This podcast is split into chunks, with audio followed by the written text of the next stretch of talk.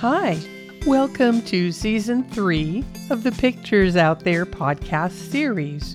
This is chat number 16.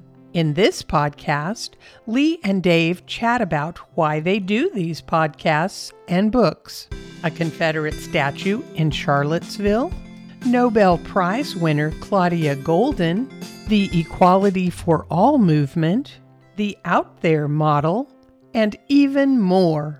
And now, here's Dave and Lee. Well, thank you, Candy, for that very kind introduction. This is Lee. And this is Dave. And welcome back to our Pictures Out There podcast series. Thank you for joining us. We'd like to extend a warm welcome to our present day audience. Hi, Our audience in years, decades, perhaps centuries from now. people. Our future AI audience. Hey, hey, hey. How about an alien audience? Why not? Why not? And our universal audience. Glad to have you listening and thanks for joining. We like to begin by reflecting on these two questions What are your ideals and what are your pictures? So, Lee, why do we do these books and these podcasts? What's the driver? What's our motivation? Here, here at the end of the calendar year, this is our last podcast for calendar year 2023. Three. What if future generations want to understand what they might do to remake the world they live in, or if it can even be remade? Well, we'll give that a shot. Okay. Yeah. Yeah. We'll take a stab at that one.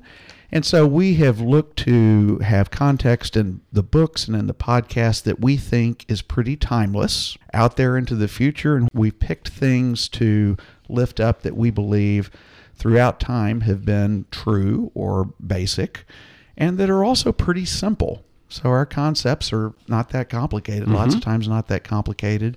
And we've also tried to pick things that we would say are absorbable or that hmm. can be practiced Yes.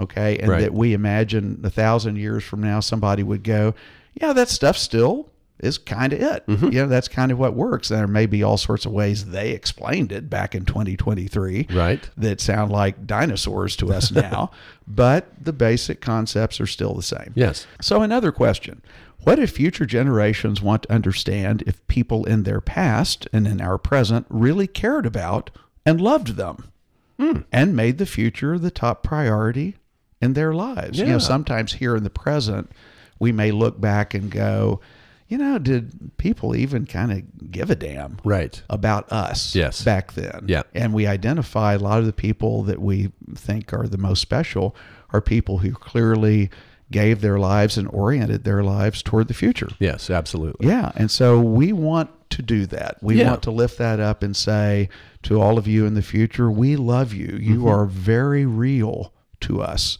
And we are very conscious of you, and you are the priority here Yes. and now. Yeah, absolutely. Yeah. So, if you will, we're not only being historians, but future historians. Yeah. I think is Yeah. if that makes There you sense. go. So, uh, what if advanced intelligence life forms become sentient Ah.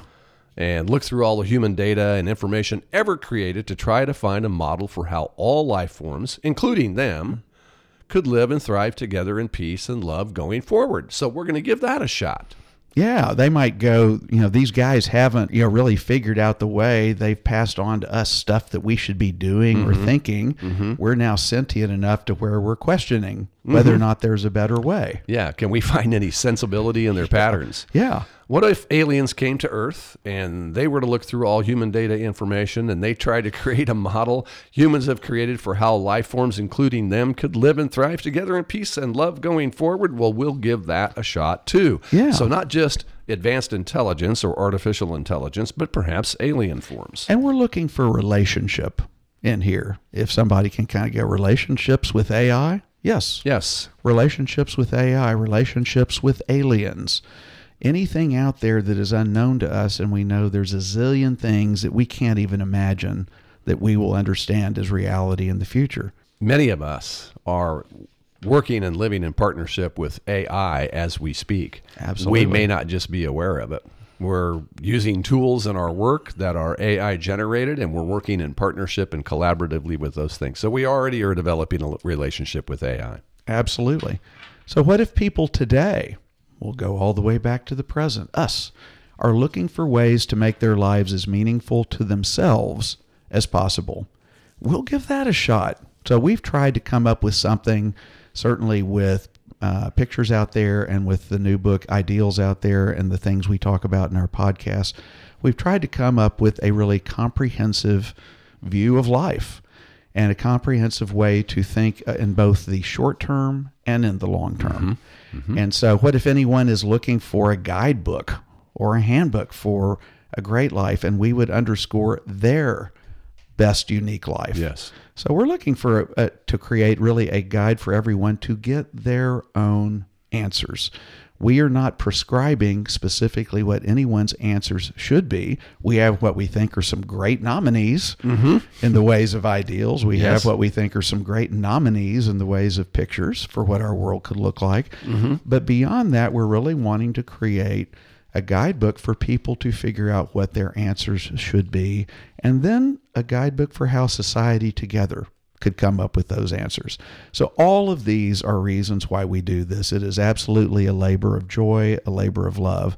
And we aren't aware that anyone else has these particular objectives together for their art. They may. Mm-hmm. We hope they do. Mm-hmm. We just haven't really encountered that. Right. So we try to follow the Jerry Garcia Grateful Dead, try to do something nobody else is doing. Yes. That's our attempt. Uh, but if there isn't anyone else yet, that's okay. We do, and by golly, we're going to give it our best shot. Put it forward. There Absolutely. you go. So let's begin with a picture for equality for all. Getting comfortable with constant change, living in the present for the future, not held back by the past. These are all important themes of ours. Mm-hmm. So let's take a look at an interesting article by Teo Armus in Hadley Green, which appeared in the Washington Post in October of 2023. An article titled Somewhere in the U.S. South. Quote, It was a choice to melt down Robert E. Lee, but it would have been a choice to keep him intact, too. So the statue of the Confederate general that once stood in Charlottesville, Virginia, the one that prompted the deadly Unite the Right rally in 2017, was now being cut into fragments and dropped into a furnace, dissolving into a sludge of glowing bronze. The Washington Post spent a day watching foundry workers cut up parts of Charlottesville's statue of Confederate General Robert E. Lee, including the head and the sword, and melt those in a furnace. Six years ago, groups with ties to the Confederacy had sued to stop the monument from being taken down. Torch bearing white nationalists descended on the Virginia college town to protest its removal, and one man drove his car through a crowd of counter protesters, killing 32 year old Heather Heyer and injuring 35 other people. The statue's defenders more recently sought to block the city from handing Lee over to Charlottesville's Black History Museum, which proposed a plan to repurpose the metal. In a lawsuit, those plaintiffs suggested the century old monument should remain intact or be turned into Civil War style cannons. But on Saturday, the museum went ahead with its plan in secret at this small southern foundry outside Virginia. The Washington Post agreed not to name because of participants' fear of violence. Mm. Lee mm. I, I, think one of the things that, uh, and you as a historian, uh, absolutely please weigh in here, but the notion of trying to understand history and keep history and, and make sure that we understand exactly what happened and we would say from everyone's perspective, not just the victors, right? As we often Absolutely. say, yes. That notion, and then what are the historical symbols mm-hmm. that we keep going forward? Mm-hmm. Those questions, lots of times, get mished in together. They do. Yeah. Yeah. So I would advocate that we must preserve all forms of history, right? The positive, the negative, the indecisive, the what could have been, right? Artifacts and symbols help ground cultures, right? In the case of the statue of Robert E. Lee, however, I think many people would say that's a symbol of hatred. It's a symbol of oppression. Maybe that belongs in a museum or in a context with a more full story around what that meant rather than just it's a one off standing here holding watch over history, mostly negative history. And I love what you're saying because you're really creating a what may be kind of a third segment of this where we would go There is written history. There are things that we catalog and keep, and it should be everybody's story Everyone's. that we and here's factually what happened Right. and then we would have potentially artifacts Mm-hmm. or things that we might keep in a museum that are about maybe everything that happened which is both the good behavior and the bad behavior Yes. but then those things that we put on real open public display statues Mm-hmm. things like that shouldn't those be reflective of our best behavior or our overcoming the worst in us to be better I would hope so. Something that would be inspiring. Yeah. That would be uplifting. Yeah. Yeah. That, That- would be a representation of our best. Yeah. Rather than our worst moments. because those kind of displays are celebrations. Yeah, absolutely. So I think we're trying to have it both ways here, but I don't mean that in an indecisive way. I think there's a way to depict all of history, but give it proper context. Right. Yeah. Right. Yeah. And and just an open display of a statue without the context that you, for instance, get in a museum Correct. display Yeah. is is an inaccurate thing and is basically celebrating that behavior which wasn't us at our best. Yeah. So let's just take the example, and there was a reference to it here. You can go all across the United States of America, and even in the smallest town, if you go to the community park, you know what you're likely to see? A cannon or a tank Right. or some armament. Right. And whenever I see those, I go, really? We want to flex our military might even in this context? Yeah. That doesn't seem to be holding up the best of our behaviors. We would say, in in the context of uh, pictures out there and ideals out there, wouldn't we want to celebrate and have man- monuments and statues to people or events that celebrate us living our ideals, Yes. being our ideal best, Yeah. as opposed to something much less? Yeah, absolutely. Yeah. So back to the Robert E. Lee statue in Charlottesville. It was the focal point of the deadly Unite the Right rally in 2017, as we referenced previously. Here's a quote from Andrea Douglas, museum executive director, as she watched pieces of the oxidized metal descend into the furnace. She said, well, they can't put Humpty Dumpty back together again. There will be no tape for that. And a University of Virginia religious studies professor, Jalane Schmidt, said, no cannons. Swords into Plowshares, a project that was led by the two women, will turn bronze ingots made from molten Lee into a new piece of public artwork to be displayed in Charlottesville. They made arrangements for Lee to be melted down while they started collecting ideas from city residents for that new sculpture. Given past threats to the project and worries about legal action, Douglas Schmidt and other organizers who traveled to this foundry in the American South took great pains to keep this part of the process under wraps. Only a few dozen people, including some who had housed or transported the dismembered figure of Lee, were invited to watch alongside them in secret. They announced the feat at a news conference Thursday afternoon in Charlottesville. As dozens of Confederate monuments have been toppled around the country, most others have been left to sit in storage or put up on Civil War battlefields that venerate the quote, lost cause. A few have been exhibited in museums where historians can add necessary context. But this might be the first Confederate monument to be melted, and each person witnessing the scene on Saturday had a different view of what that meant. Some said the statue was being destroyed. Others called it a restoration. Depending on whom you asked, the bronze was being reclaimed, disrupted, or redeemed to a higher purpose. It was a grim act of justice and a celebration all in one. Lee, this reminds me, and you talked about it in terms of going to small towns and seeing the statues of cannons, and a lot of cases, seeing in the South, you know, statues of Civil War figures and what have you. And we get some of this in the renaming of streets that were named. And what's very interesting to me is we had this heinous set of actions and activities uh, that involved, among other things, the death of a young woman in Charlottesville. And that precipitated all of this change that we're talking about. And in many ways, you know, that, that whole thing with the statues and all of that has kind of gotten forgotten. You know, we move on very quickly Yes. as a human society. We absorb that. We get used to change much quicker than we think. And so our ability to change some of these historical references and to bring history up to date and to get rid of some of this glorification of awful things is is there for us. And I sometimes wonder if some of the uh, things that have lingered on from that, whether it's racism and prejudice and things like that, have been greatly aided by these celebratory statues and things like that that, say this is okay to keep this alive, Yes. to keep prejudice alive. I and think that's this. a great observation. And I think it's just wonderful if we can just cut that off and Mm-hmm. say, wait, we're going to celebrate the best of us.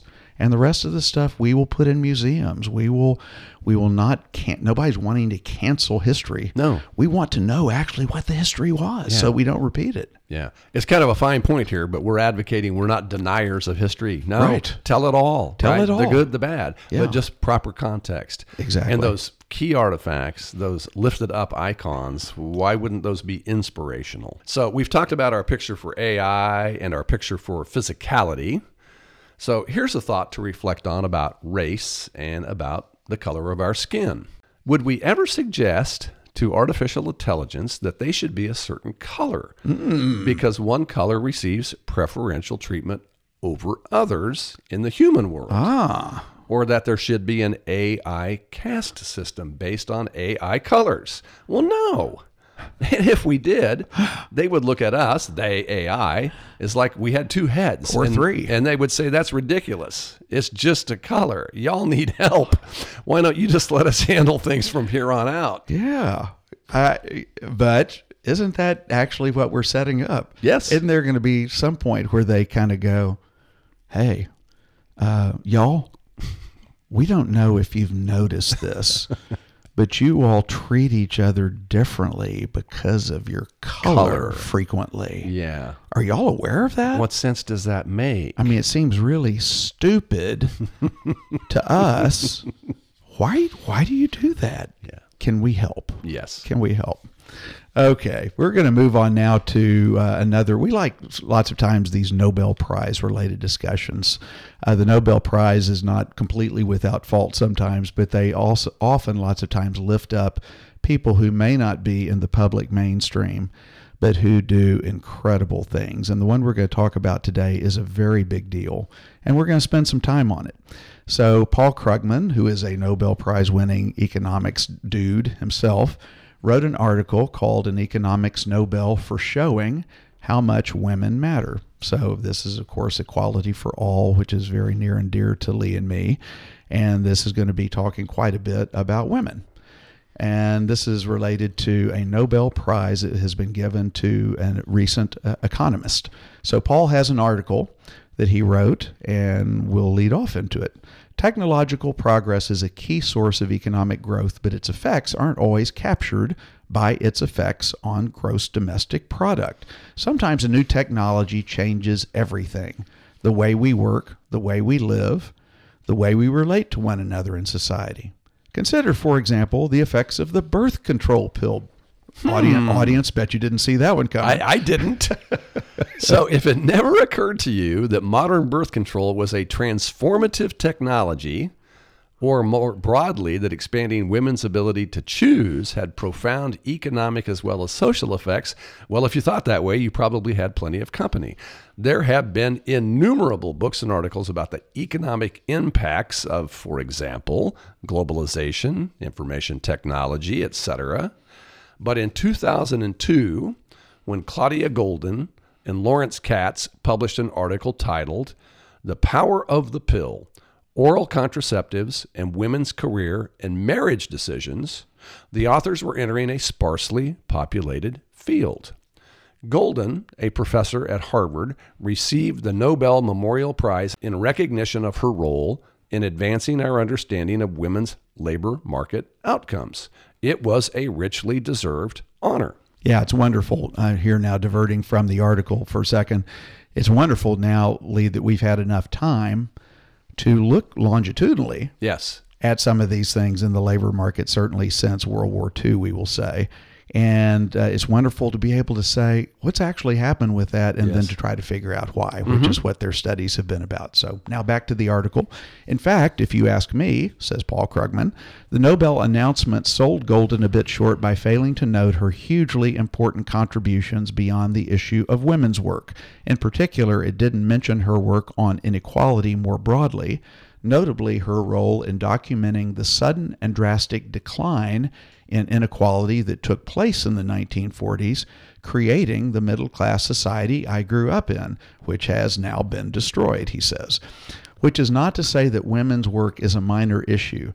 It's an immensely important subject, one whose study Goldin pioneered. Lee, this kind of, again, Paul is underscoring the fact that women frequently get minimalized academically. And so a woman is doing a study or, or writing something, or well, it has to just kind of be about women. It's mm-hmm. just, it can't be more broadly. And I love the way he lifts up the fact that it's, no, it's about much bigger things yes. in addition to women's studies. Yes. So Paul continues, put it this way for most of the 1960s, American women in their prime working years were less than half as likely as men to be part of the paid labor force. Now, by 2000, three quarters of the gender gap in labor force participation had been eliminated. This represented a large increase in the economy's labor supply and hence in potential gross domestic product. That's my back of the envelope calculations suggesting that the impact of rising female employment on economic growth was comparable to the effects of globalization. Wow. But the effect on GDP is only part of the story. Yeah. So if, if we wanted to uh, do some simple math here, if you have 50 people that are producing something, and then all of a sudden you go, we're going to add 25, 30, 40 to that number, they will produce more. Mm-hmm. So GDP going up is a result of more women in the workforce? Absolutely. It's, yes. it's very simple to understand. Back to the article. In 2006, Goldin published an extraordinary panoramic overview of the history of women at work in America. As she documented, the percentage of women in the paid labor force rose steadily from around 1930 to 1970, a rise Goldin attributed to the combination of the economy's shift away from manual labor toward clerical work and a rise in female education along with the diffusion of household technologies like refrigerators and washing machines that freed more married women to work outside the home.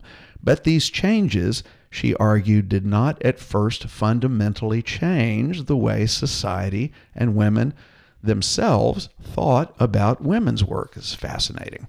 For the most part, women were seen and saw themselves as secondary earners working to supplement their family's income, but ready to drop out of the workforce if they had children or their husbands earned enough that they didn't need the money.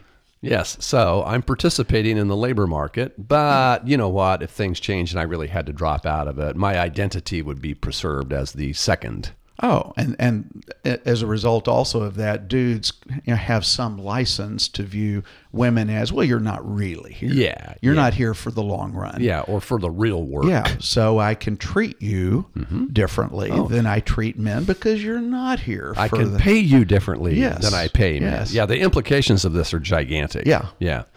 So around 1970, there was what Goldin called a quote quiet revolution in the economic role of women as women began to view work in much the same way men did. Ah.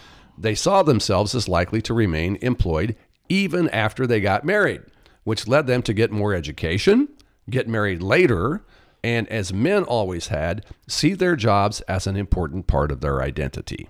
This was a profound transformation of society, and Krugman says, I would say for the better. One important enabler of this transformation was the birth control pill, which made it easier for women to delay marriage, which in turn meant that they could be more serious in college, plan for an independent future, and form their identities before marriage and family.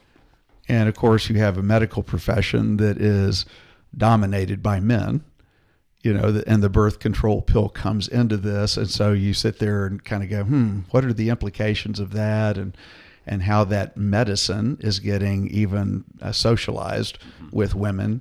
And I love the notion where where uh, Goldin says, you know, women began to view it differently. Well, did men begin to view it differently? Yeah. Or were men hanging on? A lot of them, mm-hmm. not making huge generalizations here, but did a lot of them hang on to the view that was prevalent before? Yeah, you're just in this for a little bit, and ultimately you're going to blah blah blah. Yeah. And uh, so Interesting. Yes. Back to the article. That said, you shouldn't buy into crude technological determinism. Goldin and Katz noted that the pill didn't have its most profound effects until legal restrictions that made it unavailable to most single women. Unbelievable. It's I, I'm reading this as just it's illegal to take the birth control pill until in the late 1960s. Yeah, restrictions removed that made it unavailable to most single women were removed. Goldin's latest paper, released just as she received the Nobel, back to the article, is titled Why Women Won and emphasizes the importance of a large expansion of women's rights between 1965 and 1973. And as I, Paul Krugman says, was reviewing Goldin's work for this column, I couldn't help wondering whether those victories are in danger. A little backsliding here socially, hmm, hmm, perhaps. Hmm. Uh, much commentary I've seen, says Paul, about Goldin since the Nobel announcement focuses on the prospects for removing remaining barriers to women's advancement. But in the current political environment, I think we should also be worried about retrogression, backsliding. Conservatives have succeeded in overturning Roe versus Wade, with many red states quickly moving to ban abortion.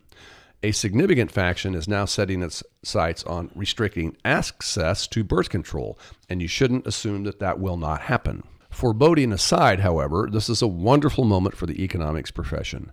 Claudia Goldin's path breaking research, deeply grounded in history, yet hugely relevant to the present, is a model of what social science should be. This is truly a Nobel to celebrate. certainly makes you, if you haven't already thought about it, makes you go, so what is really the kind of current war on women's rights to their bodies?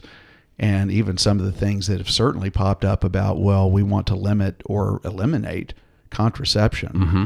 How much of that for the people who are advocating that is about we want to go all the way, Way back, back. 60 all- years. all the way back to this old deal where women stayed in the home, they mm-hmm. had babies, men were the breadwinner, and men were dominant. Mm-hmm.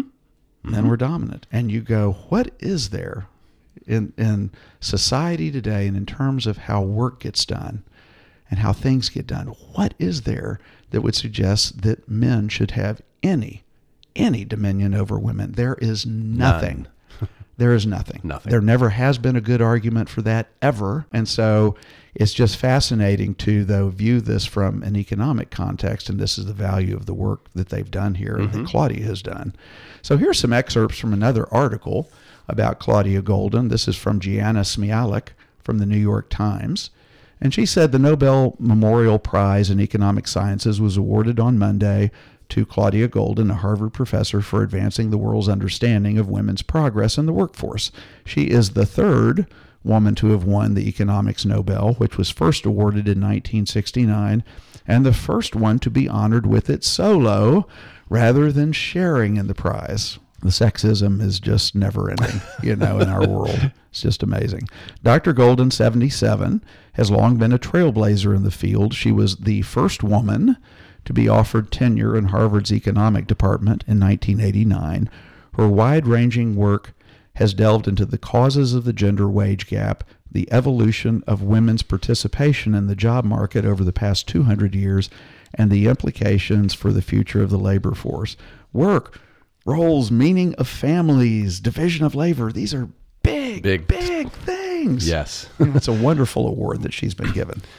The uh, Nobel Committee announced the award in Stockholm, as it always does, praising Dr. Goldin for her research on female employment, which showed that employment among married women decreased in the 1800s. Let me say that again decreased in the 1800s as the economy moved away from agriculture and toward industry.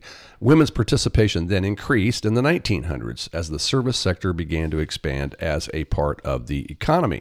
Dr. Goldin has described the 1970s in particular as a revolutionary period in which women in the U.S. began to marry later, take strides in higher education, make progress in the labor market.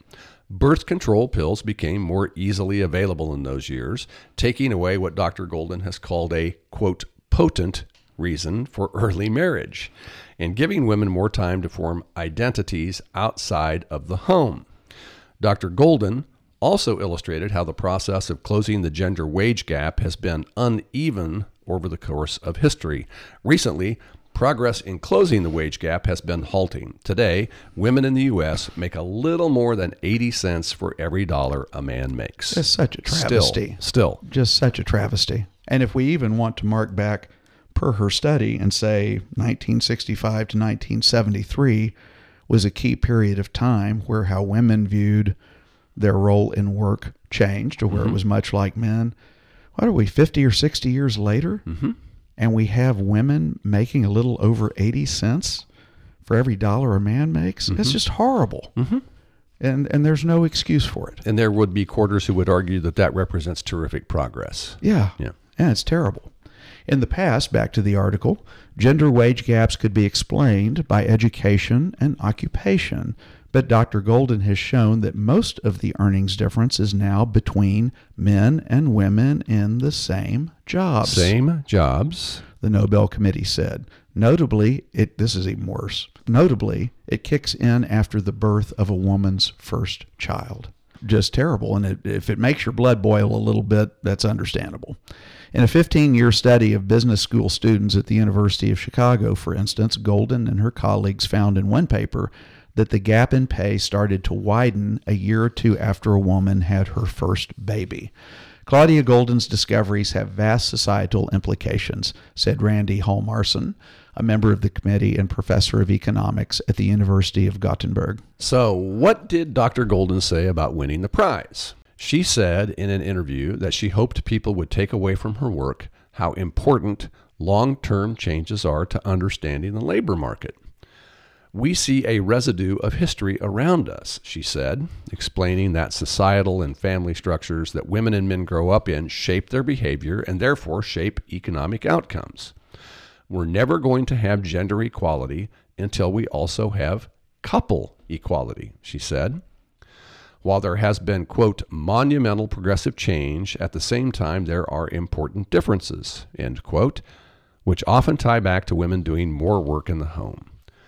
Dr. Goldin, as you might guess, has a doctorate in economics from the University of Chicago, and she often co authors papers with her husband, Lawrence Katz, who is a fellow Harvard University economist. Lee, you and I, in doing these podcasts and coming across articles or things that we read and then share with our audience, every now and then we come across a phrase or something that someone says where, you know, we want to just like go, is there a way where we could magically have everybody on the globe hear this phrase Yes. and say this is something that we need to talk about Yeah. and we need to work through and it would be helpful to have the phrase and so couple e- equity Yes.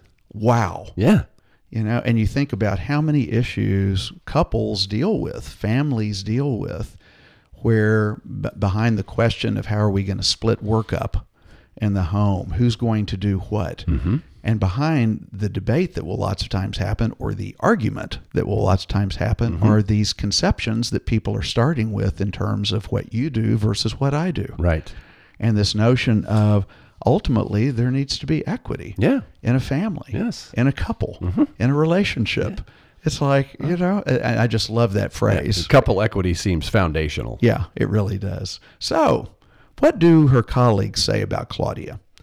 Another Claudia, Claudia Olivetti of Dartmouth, a co author of Dr. Goldin's, said that Dr. Goldin's work has, quote, shaped much of the current research on women and labor markets. She pointed out that it continues to today. Dr. Goldin has just released a new working paper on why women made such great advances in the 70s and why that progress has hit roadblocks in the years since. Dr. Goldin has also been an important mentor to many women entering the field of economics, she said. And Leah Boustan, a professor at Princeton and once a student of Dr. Goldin's, said that her work has had a quote profound influence on labor economics. The first thing I thought about when Claudia won is how much her research is still inspiring current work, she said, explaining that her students today are still digging into how marriage, contraception, and labor market decisions have interacted over time. Quote, there are so many threads that we as labor economists and economic historians can follow from Dr. Goldin's work. So we just thought this was a remarkable acknowledgement, and we certainly learned something in the course of, of digging around a little bit on Claudia and her work and her receiving the prize. And if, if we're going to be equal, uh, if we're going to have equality for all in our society, it's just critical for us to understand where we aren't Mm-hmm. and where we're not doing that, and then to figure out why. Mm-hmm. So, on something as big as women's equality, to have this kind of work done is so important and so remarkable. And it's just one of those things where it's like, why isn't this on the front page Right. of every you know Yeah. online newspaper Around in the the country and world. around the world? It's such important work. So there is a global conflict that seems to us to be reaching ever greater heights. And the conflict is about whether, as we seem to be approaching a crossroads, whether our species is going to ultimately embrace equality, truth, and reality or not. So we're going to put forward something that we think is true. It's just true. People are equal. That is the truth. People are actually equal. That is the one reality. The lie, the falsehood, we believe, the deception is the belief that people are not equal. If anyone believes that people are just not equal, mm-hmm. that doesn't mean that they're treated equally. That means that they're not equal. Then they're not paying attention to the people in the world and the ongoing miracle of creation that's all around them. We all matter equally. We each matter equally. Now, we're not treated that way, Right. But we should be. Should That's be. sitting there right this moment for us to start doing that. So it's always been true that every person is of equal value, equal worth, and matters as much as any other person. In the eyes of our ideals, I certainly underscore that. It's also always been true that there are people at any point in history, including today, who want to believe that some people matter more than others, some people have more value and worth than others.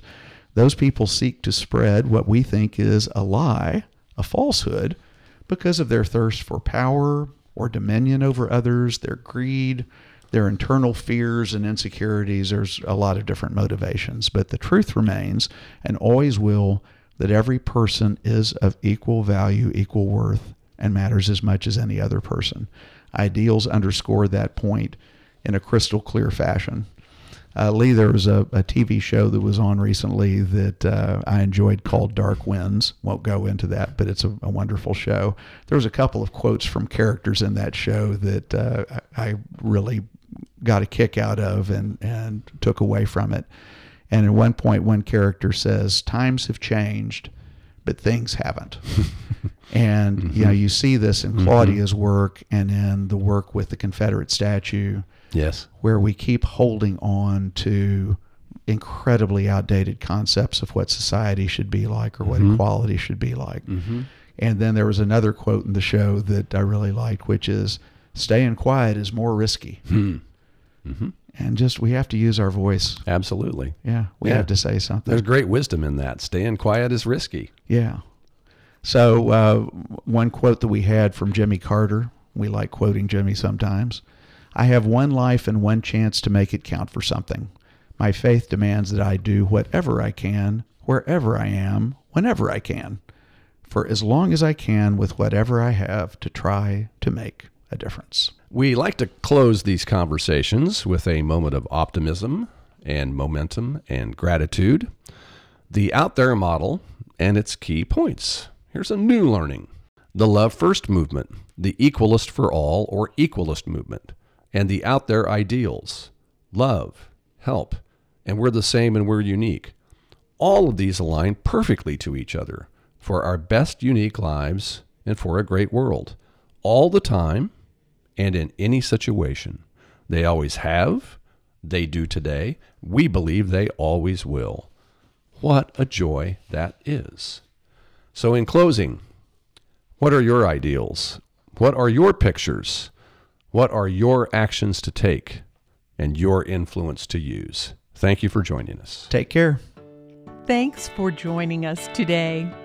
As always, feel free to explore more about Pictures Out There at picturesoutthere.com and major social media sites. We hope you have the day of your dreams, the day of your pictures.